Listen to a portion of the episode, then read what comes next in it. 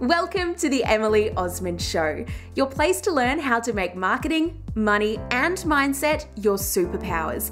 Because the world needs more women taking up more space. And together we can do this through growing our businesses, our platforms, and our communities. I'm your host, Emily Osmond, a business coach and speaker based in Melbourne, Australia. Twice a week, you'll hear honest, insightful conversations with my guests, along with a dose of real talk from me. Come and say hi over on Instagram at Emily Osmond. And now, let's get into the show.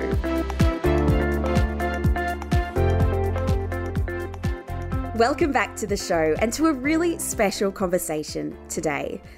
Today's episode is from a live conversation that I held on my Instagram for International Women's Day with Kemi Nekvapil, focusing on her newly published book, Power A Woman's Guide to Living and Leading Without Apology. This International Women's Day is about imagining a gender equal world, a world free of bias, stereotypes, and discrimination, a world that's diverse, equitable, and inclusive, and where difference is valued and celebrated. And the key message this International Women's Day is to break the bias. And I really couldn't think of a better guest to come onto the show and share her own experiences, learnings, and so much wisdom with us than Kemi. And you'll also hear us discuss thoughts and stories that the live audience shared too. We cover many topics from taking ownership of our lives to being present, waiting for permission versus giving ourselves permission, money, and taking responsibility for educating ourselves about it in our lives, equality, privilege, and so much more. Now, the audio isn't absolutely top notch because it is from the Instagram live stream, but put that aside because the conversation is absolutely worth the listen. So let's welcome Kemi Nekvapil to the show. Kemi, thank you for being here. My pleasure. So, before we get started, and we're meeting virtually today, I know we have people from all over the place, so please let me know where you're joining from. I'd like to acknowledge the traditional custodians of the incredible land that we call home here in Australia, the traditional custodians of country. I'm in New South Wales at the moment, and it's Wurundjeri country, and I'd like to really pay my respects to the elders past, present, and extend that to all Aboriginal and Torres Strait Islander people here today and really welcome everyone as you are with your own culture, customs, identity. It's what makes really the world so much more, so much more rich. And um, we'll also be touching on that today as well as we speak about equality and um, and diversity. So I thought, Kemi, we could start off with getting the audience a little bit involved here. When I was reading your book, one of the first things that really struck me was when you mentioned around what we think of when we think of the word power. And some of the words that you mentioned in there that came up were very relatable to me. And so I wonder for those that are here tuning in, come and take part. And I would love you to share, and I'll ask Amy you to share, and I'll share some of my own words. But what comes up for you when we think of the word power? I think that's a really good question, Amy. The way that you've just worded it, what were my previous interpretations? Yeah is not a word that many of us as women have been invited to explore at all. Mm-hmm. And I, you know, interpretation of power was not for something like someone like me to have, that it was mm-hmm. very much about male power. It was mm-hmm. very much domination. It was very much about um, a power that is kind of done to you, you know, which has a lot of people feel powerless. And I think if we're honest, there's a form of that kind of power playing out in the world mm-hmm. right so yeah, so for me, power definitely had a negative connotation and something that I didn't want anything to do with, and something that I thought was for other people. Absolutely. So I, I had thoughts that came to mind. It's like power. I don't think that's relevant to me which is super interesting. Um, power is greedy and selfish and is disempowers others. It's taking power off others. And the most violent, hideous form of power that we think of is, like you said, what's happening in the world right now with Putin. And I think that is uh, the imagery of what we can think of when we think of power. So I think really it's such a time to have this conversation and look at the the other ways that we can understand power and also understand that each of us have it. And I'm, yeah, excited to dive in this today. And Kemi, why did you include so much in your book? I've got so much to talk about. Do you want to just explain how you've broken down the book, Kemi, and, the, and really the acronym behind it? Yeah, 100%. And also, what I'm going to do is because one thing that gave me access into writing this book is when I first heard the word power, like I knew, what am I going to call this book? And that was the word that came to me. And as I just said, I didn't relate to power really mm. as known about it. So I was just like, who do you think you are to write a book about? power? And I always trust what I call divine download. Like I knew that the fact that it kind of scared me to write the book was a reason to write the book. And then I went to the Oxford Dictionary, the only dictionary that I used. And the definition of power is the ability to do something or act in a particular way. And I want to say that again the ability to do something or act in a particular way, which means that we all have power. But I knew that I had to redefine it because I didn't want it to be about this idea of domination or women thinking I don't mm. have any, I don't want any. So I've broken it down into five power principles, the acronym of power, and that is presence, ownership, wisdom, equality, and responsibility. And I'm really happy mm-hmm. to each one of those, you know, in sequence or as you want to sort of explore them more. Brilliant. Thank you. And I have broken them down into kind of each and then picked out one particular thing because like I said there's so much in there and so much to explore but I thought we can kind of focus on one one kind of element from each. And I can see we have some comments here. So um, Wanderer Writer says totally relate power was for other people. Yeah, absolutely. And anyone else that wants to share too in terms of what what perhaps what what you see power like now. So let's start off with Kemi, the the P in power. And for you, you call this um, your P is presence and presence to understand what is and isn't working in our lives. And I really like this that being, this struck home, oh my goodness, being present to all of your feelings is more powerful than walking around with half of your feelings hidden from yourself. Not only does it mean you don't belong to yourself, but it also means others can't find you.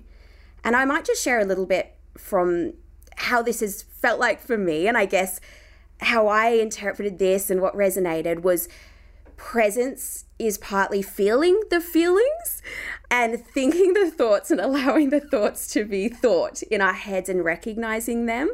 And I know that I've done a lot, and I'm sure many others have, to escape being present because it can feel very uncomfortable.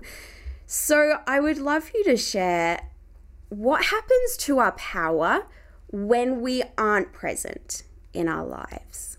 I think most of us experience that sense of powerlessness, that life is to us, that we are not seat, we are in the passenger seat seat. We just kind of hope that maybe things are going to turn out okay. And the thing is about being present, you know, we can kind of think of it, you know, as enlightenment of the mountain, you know, because we're being present. And yes, 100% meditation, and those practices make a big difference. But generally, being present to our lives and what is working and is not working is really mm-hmm. confronting, sometimes really because once you've admitted the things that are actually there, the things that you're present to, it does mm-hmm. require for us to take action or be courageous or have those difficult conversations. So, as I say about presence, presence is the ability to be present to oneself and also to be present to others. And I also loved, Kemi, that you weren't like, this is how to be present. You need to meditate for X amount per day, do um, three hours of sun salutations. And I really love that. It's like, because I think we're, some of us, it's like, okay, tell me exactly how I can be present. Like, how do I do this? How do I do this perfectly? when I sort of wrote about the presence practice I have, which are yoga, meditation, journaling, and gardening, my editor would ask me questions. Well, how much do you journal, or how much do you do yoga for? And I said, I'm not putting it. I said, I'm not putting it because so much content for women has these kind of ridiculous standards of what each of us is doing without respecting where we are in our life, the season of our life, the responsibility that we have. So we suddenly feel, oh, if I can't do that, then somehow I am broken. Mm-hmm. Wrong. And I never ever want to write in a voice that gives women the idea that what they're doing is not okay. So, what can change for us when we become present? And what changes for us and our power when we do become more present in our lives. Perhaps we feel the feelings. We're not going around kind of a half version of ourselves. And also, I guess, being very, very busy. And you speak about how being busy is really it's very challenging to be present while we're very, very busy at the same time. So, what does change when we become present, and how does that interact with our power? I think one of the most important things that happens when we become present is that we can breathe. You know, just being able to breathe. And in that space of that breath and that quiet, we can tap into, like you say, the feelings. You know, we've all been in various forms of lockdown around the world over the last two years. And I think that for so many of us, we realize it was more powerful to say, this is a really hard day today, or I'm struggling right now. Or people at the beginning, it was interesting actually, I would work with clients who come, I'm going to do lockdown, I'm going to smash this down. This is going to be like the best lockdown. And those people that went in it like that, that were kind of like busy, busy, I'm going to do the thing and this and that, within like lockdown, they were burnt out and exhausted. And whereas I found the people that kind of went, this is hard I don't know how to deal with this, and kind of really slowed down and were present to their situation were the people that tended to have more of a sustainability through all of the changes and the challenges. And also, I think as well, this was for me and perhaps for others, is like I've, I've got to be productive, so I can't pause and I can't slow down. Yeah, and what I did during lockdown, especially the first one, is I just went to bed, watched Friends, and ate crumpets. Like, because what I was present to was I need comfort. I need to be comforted. And I knew that I could give that to myself in that way, you know, something that was safe, something that wasn't kind of too intellectually stimulating. And I think a lot of us joy and comedy and laughter, and it's being present to, and I think it can be difficult for, for women is to be present to what are our needs? What is it that I actually need? We're so trained to be focusing on to be present to other people's needs, and in that, we're not present to our own. So we've spoken about presence, and there's so many other facets that you go into in the book, and I've just picked out one. Um, I'd love to now go to ownership. Um, wow, so ownership of our personal narratives. This is your um, description, especially our power stories. I, I, thought we could speak about, if you're comfortable too, um, that you really kind of recognized as a speaker that people wanted to put you in boxes. And so it was okay, well, you're a black woman, you're going to be the rags to riches story, or you speak about diversity. You write in your book to have agency, do not let others define you or determine the course of your journey. And I think a lot of people, and, and certainly me, I'm like waiting for someone to give me permission to do something, to start my business, to call myself a certain title, to go for opportunities. So I'd love you to share what does it look like in our lives when we are not taking ownership of our lives? What can that look like or feel like? I think it's the same, you know, Emily. I think it's that sense of power again. It feels once again that we're not in charge of our own experience of life and that either we are kind of, you know, either we're at default of other people's stories of who we are. Like it was always, people would just say to me, oh, yeah, yeah, so come and speak about diversity and inclusion. I'm like, I'm not trained in that. I have no idea about diversity and inclusion. I may be the diverse person in the room, but I, people mm-hmm. train understand those topics and to talk about those topics. That is not me. Um, or as you said, the rags to riches story. Are oh, therefore, you know, because you're a black woman and you're fostered, we'll talk about that. And and I just realized, no, I share my story when it's relevant to what it is and who it is that I'm speaking to, but I want to be a kind of pawn in other people's stories. So I realized, okay, so I'm the one that's going to have to take ownership of my narrative, and then I can, you know, move with that in how and where I want to. When we don't do that, once again, I just feel that we're at the mercy of other people's stories. And I wonder if anyone listening can even uh, recognize a time in their lives when they've they've been in that kind of lack of power or not taking ownership and then making that shift or perhaps others that are listening are like gosh, am I taking ownership?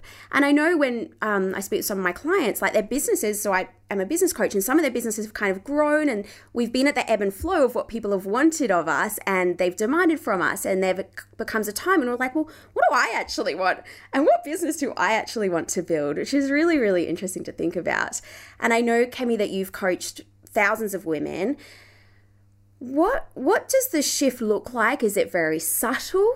Uh, when when they start to take ownership for their own life, the decisions perhaps they're making, the way that they're going.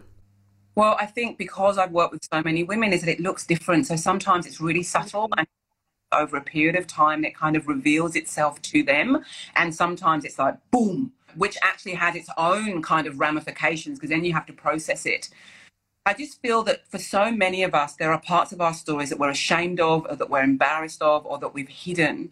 And I remember, you know, as, as a black woman that's always navigating mainly white spaces, when I used to stand on stage, I used to make a joke about my blackness because I kind of wanted to kind of, I don't know, add a bit of comedy, make people feel comfortable about it. So there was kind of a ownership there. And for anyone that saw, who's that incredible woman from Hobart, the comedian who stood up, Hannah Gadsby, like when she stood up and she said, as a gay woman, you know, I've always taken the mickey out of myself. That has been my comedy, and I'm not doing that anymore. Just how that was for her, but also her viewers. That's part of owning your story. I'm not going to apologize for my intersectionality. I'm not going to apologize for my race or for my class or for my disability or for my neurodivergency. It's part of my story, and I'm going to own it and I'm going to use it ever I can so I can live my life without apologizing for it. This leads on to some of my other topics and questions as well that I want to speak about in terms of knowing and really feeling that we belong in any room. So I want to get to that.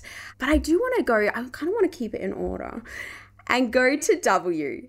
So we've looked at presence, we've looked at ownership, and now let's look at the W in power, which is wisdom. And you're right that we all have an inner wisdom, and this has the power to direct us through our lives. Too often, we give this power away. But if we learn to trust ourselves, our inner wisdom will lead up. This is also around permission and really does follow on from the previous topic, I think, when we do look at, at taking ownership. And you're right that when we wait for permission from others, what we miss is the power to give permission to ourselves. When we wait for permission from others, whatever that looks like for you, to be told that you do belong or you are enough or you can go for that opportunity or you are ready. What we miss and what we don't do is actually take that power to give permission to ourselves. What does it mean to you, Kemi, in terms of that inner wisdom, perhaps trusting ourselves, and also the permission side of things? I always knew that no one was coming to save me. You know, there was no one coming. It meant that I could, like, I could rely on myself, I could set expectations for myself, but it also meant on the other side that I always didn't, I didn't ask for help. Hence my second book, Gift of mm-hmm. Asking. Mm-hmm. Asking for help, asking for help, powerful. I thought it was powerless. Now I know it's one of the most powerful things that you can do is to ask for support and ask for that sort of thing. There are certain things in our lives where we know, we know what we need to do, and yet we somehow think, well, because I know, I don't trust that. Maybe I need to ask somebody else. And they don't quite give you what you want so then you ask somebody else. And they're a little bit near but not quite. So then so by the time you've outsourced your life you are so out of touch with what your inner wisdom actually beginning that we find ourselves making decisions for other people. Mm. We have this inner wisdom i think it's trained out of us you know this is the the unlearning that so many of us have to do in so many different ways. And yet when we can really trust that we know what is going to work even if everyone else around us disagrees, mm. then it will lead us in the right direction. When I left acting, um, you know, a very successful acting career, there was no one in my life that told me that was a good idea at all. Was it lonely? Yes. Was it scary? Yes. Was it confusing and isolating? Probably one of the most isolating moments in my life. But I also knew there was something in me that said, you have to leave what society is telling you as the one of the ultimate careers because it is not right for you. I had no idea what I was going to, but I just knew it was. I'm so glad I listened to my wisdom. I'm actually thinking, as you say that, Kemi, how it leads back to being present so that you can have those downloads and can tap into your gut. Yeah. If we can, we have to create space into our lives. And I share in the book, you know, for me, meditation has looked like, you know, 14 hours of a Vipassana meditation retreat, which I have to say was kind of a little bit too much for me. But it is taking those moments. I've done meditations where it's literally allowed me to realize I'm quite fragile and I actually cannot go and meet that person today. You know, like I actually just need to be by myself, take some time. This is not a great day for me to meet that person today. And we can only have access to that if we are present to what's going on. I can't remember what section this is in, but I really loved, Kemi, how you spoke about reacting versus responding. And so when we are perhaps caught up in it and in the moment and we aren't taking time to reflect, we can be quite reactive versus it was almost like you were giving permission or just sharing from your own experience how you've learned that it's okay to not react straight away and to pause and think what do i actually think about this? How do i feel about this? What are my thoughts? Where where do my values fit in? And take your time to respond. Could you touch on that? Because i think it's also very relevant when things are happening in the world as well and perhaps we feel as though i, I need to say something i need to put something out there. But um, i think you you wrote in there you know there's things that go on. We're not the experts necessarily and we, we need to kind of get our head around it you know, when when COVID hit and there was a lot of activity going on on on, on online and I was like, oh my gosh, like how how come everyone knows what to say suddenly? How come everyone's become how to navigate a global pandemic? I know nothing about how to navigate a global pandemic, so I'm just going to eat crumpets. But what was great in that time is that I gave myself the time to think I do want to contribute in some way. I want to lead in some way. And because I stepped back and I just thought, how can I, and I was present, so I did a lot of gardening and I did a lot of walking and running. And then I share in this, you know, I share in the book this story around because I was present, I suddenly realized that what I wanted to do was create a space for delight. That in a time of darkness and challenge and confusion, I wanted people to tap into those moments of delight every day. So that was me not reacting from fear. I've got to do something else. Is I've got like no, I'm going to step back. This is scary. I'm scared and it just took me a couple of weeks to work out how do I want to contribute. And that was when the Delight Diaries were born. It sounds like they took off and really were incorporated by different corporations and that type of thing and gave you know you were you were responding from a place of in what service can you be and looking at your unique take on it which is um yeah really powerful and i think that is something for us all to think about and certainly for me you know looking at it's okay to pause and to take that time to think it out and figure it out and think right what what makes sense? What feels good to me? In fact i think it's imperative to pause. It's um, i talk a lot about the inhale and the exhale. You know at the moment i'm on my book tour but i have a lot of exhale. So for me the inhale is like oh, the events and the excitement and the travel and the this and oh great. But then for me i have to have the long exhales as well. So i finished an example i finished an event this morning and I could have gone back to Melbourne and then I'm actually speaking at the Gold Coast at the weekend. I was like, no, the exhale is staying the night in the hotel. I'm gonna, you know, go for a beautiful dinner with a friend later this afternoon. Early dinner though, because I like to be in bed early. You know, but that's the exhale. So that then when I'm then speaking at the weekend, I have filled my cup again and then I can have the oh, the inhale and the excitement and then I exhale mm. when I you know, back home at the weekend. I like the sound of that, and I love the way that you've you've thought about what's going to serve you as well. If we want to serve in a sustainable way, we have to serve ourselves. Otherwise, what we do is we start feeling resentful. We start, you know, just not really wanting to be around people or not. It doesn't work. I think we need to sustain ourselves so that we can sustainably serve other people. Absolutely. And I feel you on the resentment and how that just naturally kind of continues if we don't. And um, the Flow Society said, as an introvert, the exhale is so important, but I do find it hard for people to understand. We'll go to the E in power. And this one is equality. So, as part of the diverse human family, all of us worthy. This was your definition of, of equality. And I, I pulled out diversity and leadership is for the collective good. And this is something that I really believe myself. However, and we looked at power at the start of this and how we can associate power with one person wins and one person loses out. So you write here being responsible for our privilege is powerful if we own it and use it responsibly. Feeling guilty about our privilege has no power at all. You wrote that for most of your life, I have not felt equal, for the majority of my life, I've felt less than and I have been made to feel less. And you shared a couple of things in this section around um, you were on Necker Island with Richard Branson and you, you happened to kind of walked up to you, just got friendly chatting, lots of things in common. You sat next to him at the breakfast table. And you also spoke around how you feel, you say that you are equal to Richard Branson and you are equal to the homeless person. I adore that, and I think it's quite. It's it's not a usual. Would you say it's a lot of people don't think that or don't understand that they're allowed to think that in terms of how we see equality. Would you touch on that, Kemi? Yeah, I think for me, it sort of comes from this idea, you know, where, you would probably know this a little bit as well, Emily, being a coach, is that you start to see that we're all human and that certain things that society will raise up as kind of this is what success looks like and this is how it is. But then you realize that people that are kind of put up on a pedestal because of certain reasons, that they are still scared of losing a loved one, or they still, you know, don't have enough underwear in their drawer, or, you know, they are dehydrated, or they haven't slept well the night before, and they want love and they want affirmation and validation. And so it was great actually being on Necker because I remember thinking, you know, when when I meet Richard, he'll probably come in on a chariot with pink unicorns. And, you know, there I am at the buffet table just putting pineapple on. And he actually, and he says hello to me, and I look up. I don't really recognize him because there's no pink unicorn. And then I look and I suddenly hear the accent, and I was like, oh, this is it. This is the moment. Okay, so here we are. And he came and chatted to me and came and sat next to me at lunch, and it was just a beautiful, wonderful conversation. That was it.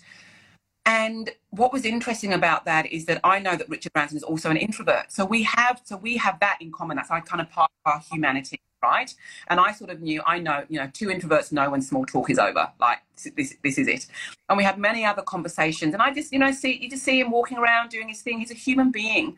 And then when we look at homeless people on on the street, and I experienced a bout of home, homelessness in my childhood.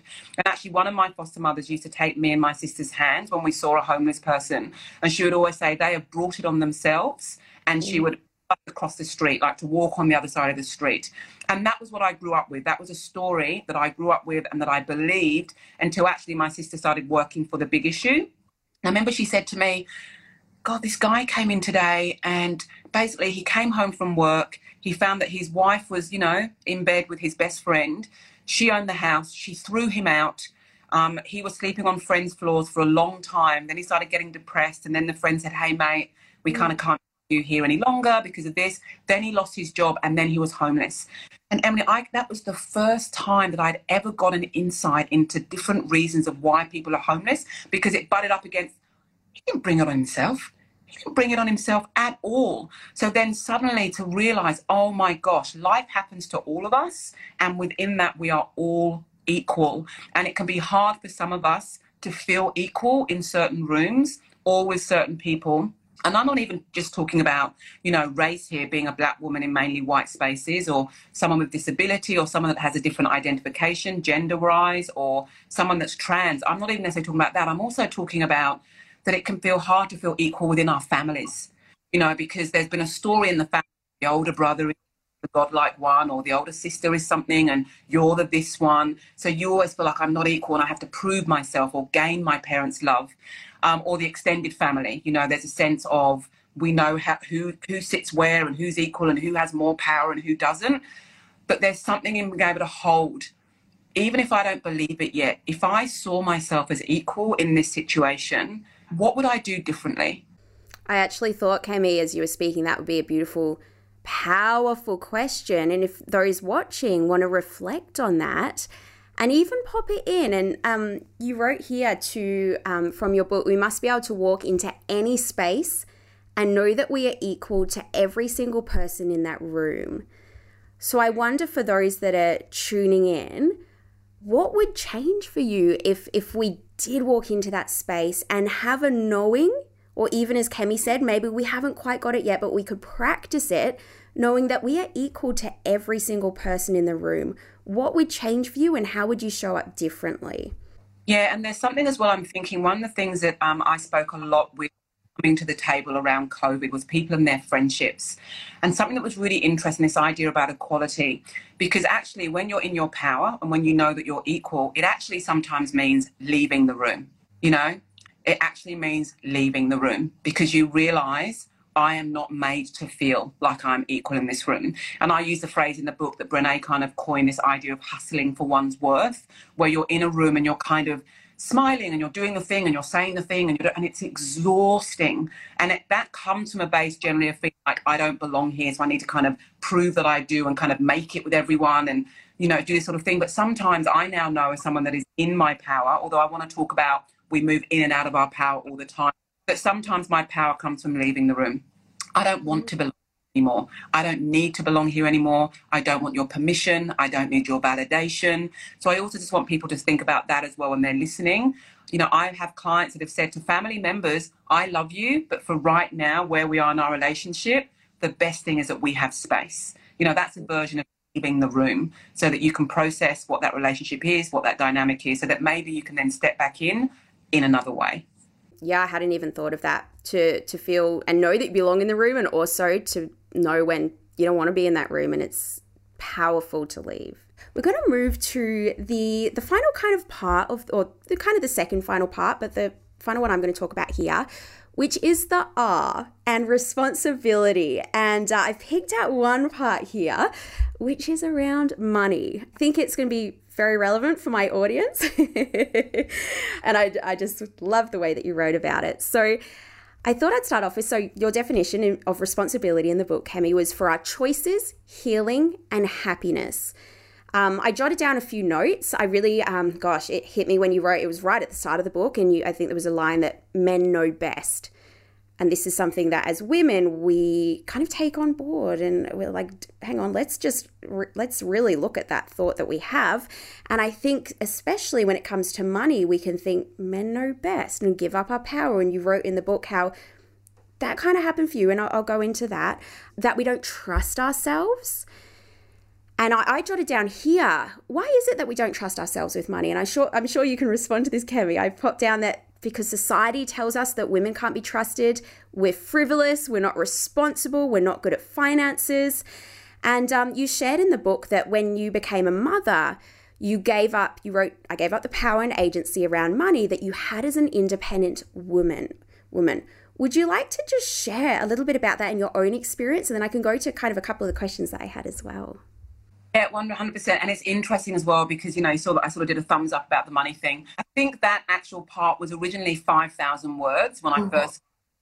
There was so much I wanted to say about women and money, and she was like, "This is like going to be half the book." You know, we have to look at the next book. So one thing I shared was that you know my first little job as an entrepreneur, I grew up in the '80s, and I'd make these little kind of little bows to go on my friends' skirts, which were kind of like just safety pins, and I'd make these little bows by hand, and I loved, I loved being able to create something that people wanted and then getting money for it. And so I knew from the beginning for myself that I liked money. I liked the freedom and the choices that it gave me. And what you refer to there around men know best is because I sent out a text and I talk about this in the book, and it's quite devastating, isn't it, Emily, to read? I just sent out to women in my life from age 15 to 65 and said, What does your internal patriarchy tell you? And the responses back were things like, I must have a man's validation. Men know best. I must always want the male gaze. Men must take on the really hard things in life. Men will look after me. So all of these things that we that we internalize, that we believe. The reality is when it comes to financial literacy, I think a lot of us just don't know about it. And I shared this the other day. We can have so much shame and embarrassment around not knowing about money. But the thing is that most of us weren't taught about it. So it's powerful to just say, and that's ownership. I do not know about this. I do not know about this, and I want to learn, and I feel embarrassed, and find there are so many incredible female financial advisors out there. I cannot recommend my really dear friend and colleague, Melissa Brown, when it comes to her work around money. Because it's something that most of us have to learn. We know statistically that in Australia, it's women that end up homeless on the streets because we haven't got this. Mm-hmm. And so, you know, I, I talk about it's not about how much money you have in the bank. That is not where your power comes from. Your power comes from knowing about the money that you do have. Be present, take ownership know about this stuff. And, you know, I'm at a point in my life where maybe it would be good for me to spend a little bit of time on this yeah, I loved that um, you, you shared in the book some actions you took was to become responsible, specifically with money. You took responsibility for gaps in understanding and knowledge, took responsibility for your own learning because it's like, we don't get taught a lot of this stuff. So, okay, that's okay, but how are we going to pursue that knowledge ourselves? Being vulnerable to actually say, I, I don't know, ask questions and ask for support.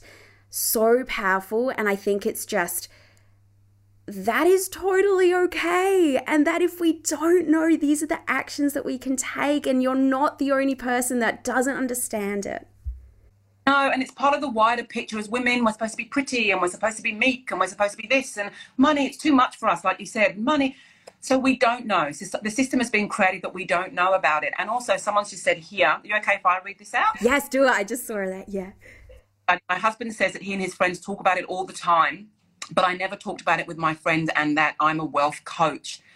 This is the thing. I now have female friends where we will say how much we're earning. Oh, that didn't go so well. Oh my gosh, you won't believe and it's so exciting to be able to support each other and to just know it doesn't make you a bitch. It doesn't make you greedy. Of all the female entrepreneurs that I know, we contribute our financial gains in some way. Now, I say that, I also think we have to be mindful of women. And I've noticed this as well in kind of the bigger conversation about women and money is that we are expected to be charitable with it. Yeah. So it's kind of like if you're going to earn money, you need to then demonstrate that you're not a bitch and you're not just doing things for yourself when you earn your money, you can do whatever you want with it. You can buy as many shoes or handbags as you want. And yet, I've noticed a lot of women will say, But I do do this and I do do this, which is another way of apologizing for I'm a good businesswoman or I'm at a senior level and I earn money. So, you know, these little nuances, and, you know, the, the theme this week for International Women's is break the bias. Also, the biases we have in our head about women that earn money and what they choose to mm. do with it, not do with it. But it's also the biases we have around who we are. I remember I was just raised actually having different foster parents, and you probably would have read that long sentence. Growing up in six different primary homes as a child, I learned so many contradictory things about money. Money is evil. People that have money are greedy. Money is an extension of your value system. Money can buy freedom for yourself and others. Money must never be spoken about. And if it's spoken about, it must be in hushed tones. Like I had a lot to process and unpick. And now for me, money gives me choice it gives me agency and it gives me freedom. And I want that for every woman. One of my coaches said something to me around you can't become what you resent. And I'm like, what do we associate? And even if anyone wants to pop in here their thoughts around women that earn a lot of money, like what are the thoughts that just automatically pop up for us? And are there negative thoughts there? Because if we do or do not want to earn money it could be tied up in some of those thoughts, assumptions, beliefs that maybe we haven't even brought to the surface yet of what we think about women that earn a lot of money. And I think as well, someone here, Ivla said, and I really want to speak to this as well as a person of colour. She says, being brown or a person of colour, there's another thing around money. And I'm not sure exactly what you're meaning, but I'll just share what's resonated for me. Yes certain cultures, there's very much an expectation from family members around what you do with the money that you earn and where it should be going. So there's this beautiful thing around in so many cultures where when you earn money, it gets sent back home or it's your job to support the rest of your family and those sorts of things. But sometimes that doesn't work for the person earning the money because they're trying to create their own life for themselves. So you've got then money that's intertangled with culture and whether you're a good sister or a good daughter or a good wife. And 100% there are complexities around it. But once again, it goes back to being present. What is it that you want for yourself? Can you take ownership your own narrative? It doesn't mean that you're cutting off your culture or your family, but it maybe does mean that you have to have some difficult conversations around putting boundaries in place, which is part of responsibility, so that you live your life in a way that honors you while at the same time maybe supporting other people that you want to support in your life. Kemi, we're getting we're getting out of time here. I would love to um to ask yourself and then I'll share and we can ask those that are here in terms of what does power mean to you now? Power to me is a feeling I have when I am living all of those principles. You know, when I give myself the space, when I am comfortable in my own skin, when I don't apologize for who I am, for what I love. I talk about my love of country and Western music and my dislike of misogynistic hip hop. Um, you know, that I, I am who I am as a full person and I no longer apologize. That is powerful for me. I remember being on stage, it was actually a Business Chicks event, and just this feeling. This is many, many years ago. And I remember leaving stage and thought, oh my gosh, it is okay to be who you are. That's what resonates with people. That's what connects. And that's why I sometimes pinch myself in my job because I'm no longer hiding. And I really understand that not everyone is going to like what I have to offer. That is fine. I don't like what everyone else has mm. to offer. I, that's why it's important as individual women we just use our voices and we show up and we serve in the way that we can and the way that we want. And then people that are attracted to us will be attracted to us. But if they can't see, no one can connect with us, which is kind of the beautiful quote that you shared at the beginning. So that's mm. powerful.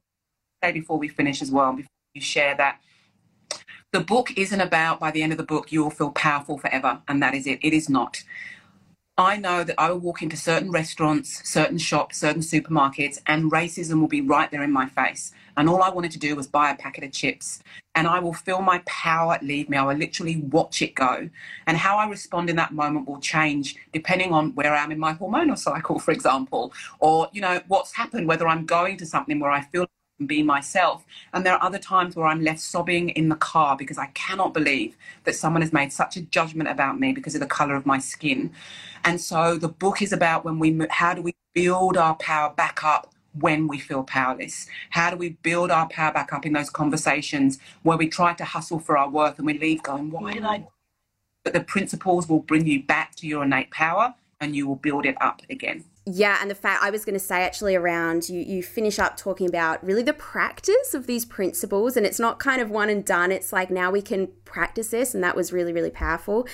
For me, power is opportunity and potential, and I've really been examining the privilege that I have. And sometimes I slip into, no, but I, I don't have any privilege. And then I, one of my coaches, I work with um, Louise O'Reilly, an amazing DEI coach.